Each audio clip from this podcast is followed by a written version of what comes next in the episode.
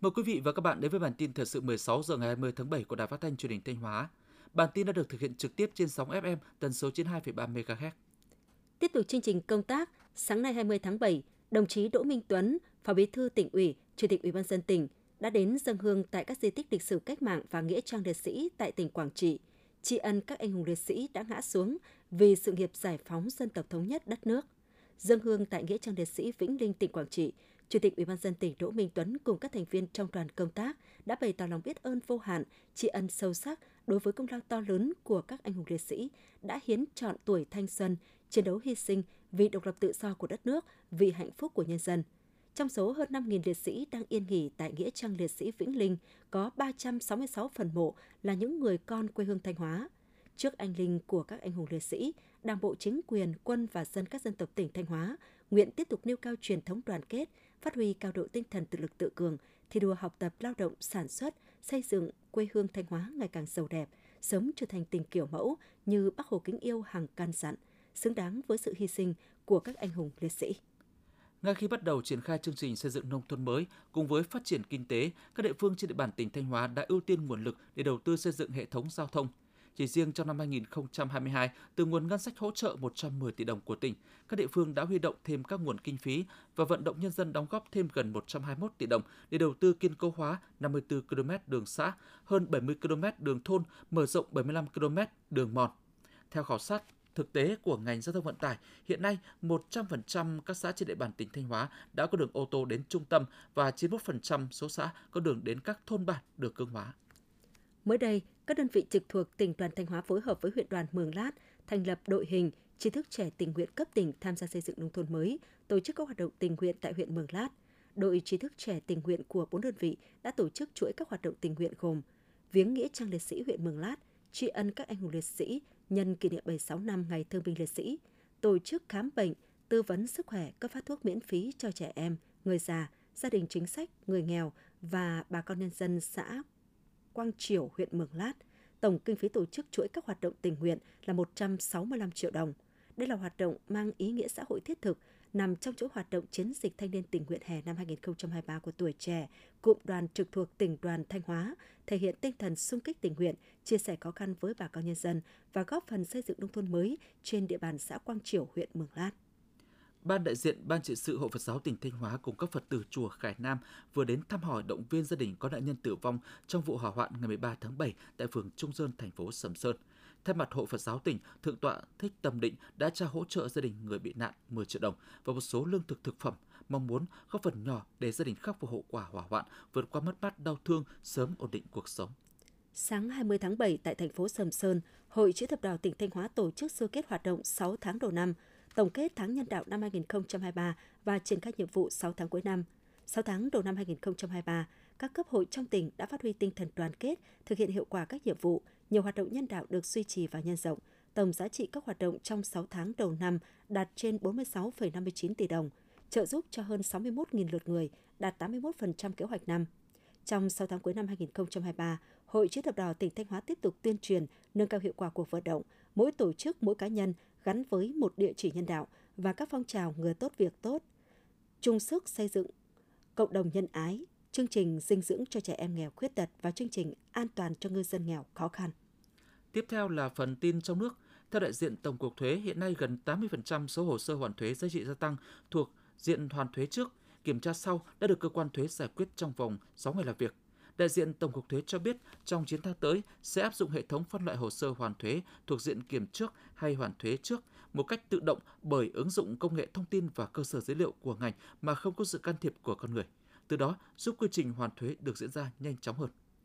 Thông tin từ Ủy ban Cạnh tranh Quốc gia Bộ Công Thương, từ ngày 21 đến ngày 23 tháng 7 tại Trung tâm Thương mại Bixi Thăng Long Hà Nội tổ chức chuỗi sự kiện triển lãm thúc đẩy sản xuất tiêu dùng bền vững trong hệ thống phân phối hiện đại. Triển lãm với quy mô hơn 30 gian hàng, quy tụ hơn 20 doanh nghiệp đơn vị trong và ngoài nước, dự kiến thu hút khoảng 25.000 lượt khách tham quan. Thông qua các hoạt động tại chương trình, doanh nghiệp có cơ hội tìm hiểu và kết nối với các mô hình đối tác sản xuất xanh, tăng cường giới thiệu mở rộng phạm vi sản xuất kinh doanh của mình. Người tiêu dùng có cơ hội trải nghiệm các sản phẩm tiêu dùng xanh, tham gia các hoạt động tương tác để nâng cao kiến thức và nhận thức về tiêu dùng bền vững, về vai trò của người tiêu dùng trong quá trình thúc đẩy sản xuất tiêu dùng bền vững. Từ đầu năm đến nay, sản xuất tiêu thụ xi măng gặp nhiều khó khăn do giá nhiên liệu, chi phí vận tải tăng, nhưng nhu cầu thị trường giảm mạnh. Các doanh nghiệp đang kiến nghị hỗ trợ xuất khẩu để điều tiết cung cầu khi dư thừa bằng giải pháp giảm, tạm hoãn tăng thuế xuất khẩu clinker, tạo điều kiện cho các nhà sản xuất sử dụng nguyên nhiên vật liệu thay thế. Các chuyên gia khuyến nghị doanh nghiệp xi măng cần tối ưu hóa sản xuất qua việc cải tiến công nghệ để tăng năng suất và giảm chi phí. Điều này giúp các doanh nghiệp tăng cường khả năng cạnh tranh và tăng lợi nhuận đặc biệt là vấn đề tận dụng nhiệt dư để phát điện và sử dụng đốt rác thải thay thế một phần nhiên liệu. Xuất khẩu gạo tăng mạnh vào EU hay các thị trường có tính khác cho thấy hạt gạo Việt Nam đã đáp ứng tốt các tiêu chuẩn quy định về chất lượng an toàn vệ sinh thực phẩm. Theo nhận định của các doanh nghiệp, năm nay xuất khẩu gạo có thể đạt kỷ lục ở cả số lượng và giá trị kim ngạch. Xu hướng chung là nhiều doanh nghiệp đã mở rộng xâm nhập vào những thị trường khó tính.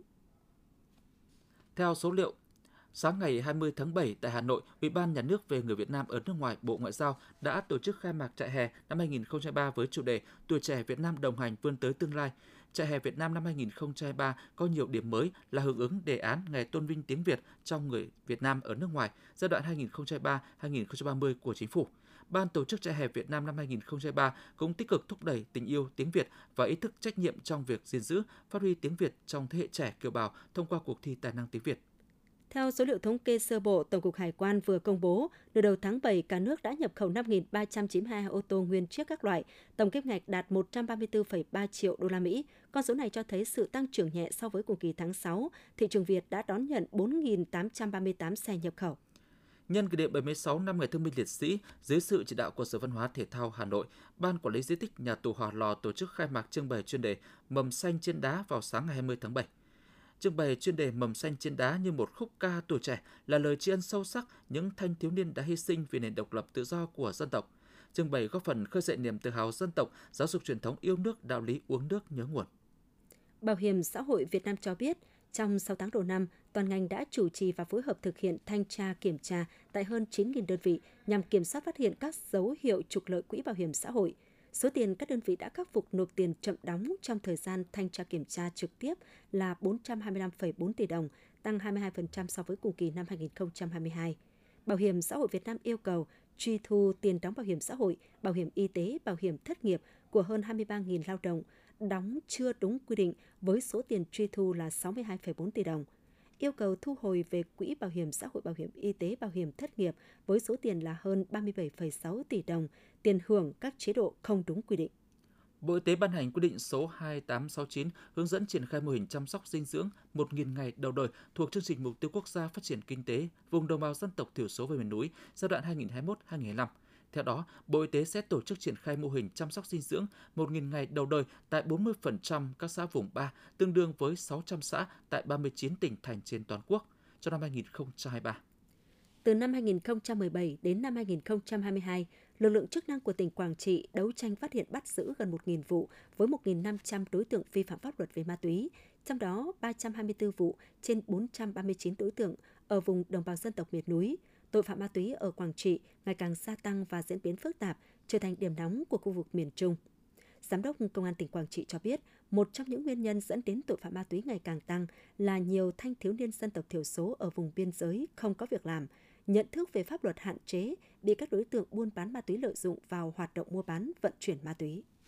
Theo các chuyên gia, những khu dân cư ở Đà Lạt ở trên những vùng núi cao phải bồi đắp để xây dựng nên tiềm ẩn nhiều rủi ro xảy ra sạt lở. Do đó cần thiết lập bản đồ, hệ thống cảnh báo ở những khu vực xảy ra sạt lở để mọi người biết, kịp thời phát hiện sự cố. Thời gian qua, Đà Lạt xảy ra sạt lở với tần suất dày, gây thiệt hại nghiêm trọng. Gần nhất là vụ đổ bờ ta luy vào dạng sáng ngày 29 tháng 6 làm hai người chết, 5 người bị thương, hàng chục căn nhà hư hỏng. Trong ngày trong hai ngày cuối tháng 6, thành phố Đà Lạt ghi nhận 13 vụ sạt lở.